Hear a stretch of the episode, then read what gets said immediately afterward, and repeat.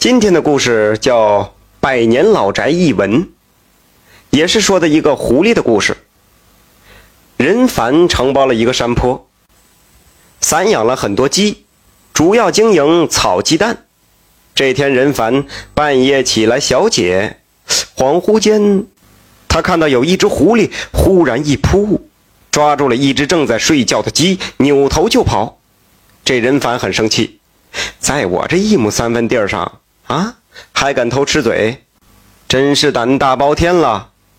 他抓起块石头就扔了过去。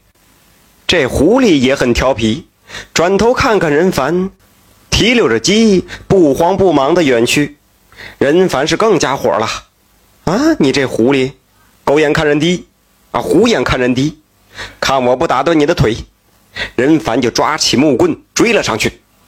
月光皎洁，狐狸是跑跑停停。或快或慢，意思是我等会儿你来来来，快来抓我呀！他总是和任凡保持十几米远的距离。这大晚上的，任凡是足足追了有五里地。狐狸身体转了一道弯儿，挤进了一道斑驳的大木门，里面是一座多年无人居住的大宅院。这门吱扭一声，被关了个严实。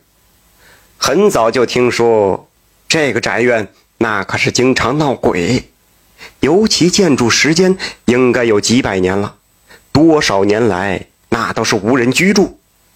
但是这个人凡胆儿很大，他从门缝里直往里瞅，就见连串的屋子里边是灯火明亮，人影摇动，高谈声时时传入耳中。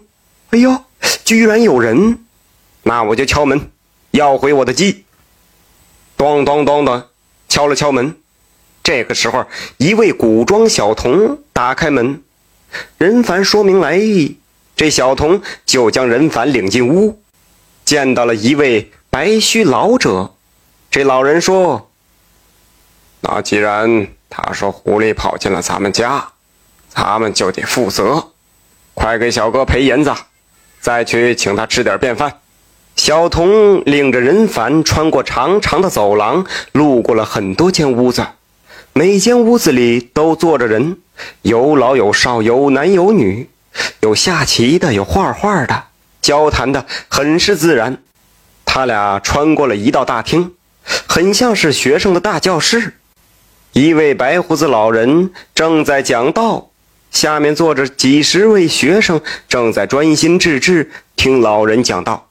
任凡听到一句：“古之以雷霆，润之以风雨，日月运行，一寒一暑。”任凡一点也不明白这是啥意思，但听起来感觉很舒畅。穿过这道大厅啊，来到了一个大餐厅，有十几人在这就餐，有面点，有肉食，有十几种呢。小童让任凡自己挑着吃。啊，你喜欢吃什么就吃点什么吧。任凡这个肚子还真饿了，但是他看得眼花缭乱，不知道该吃点啥。看到面点做的很精致，就捏起了吃了一个。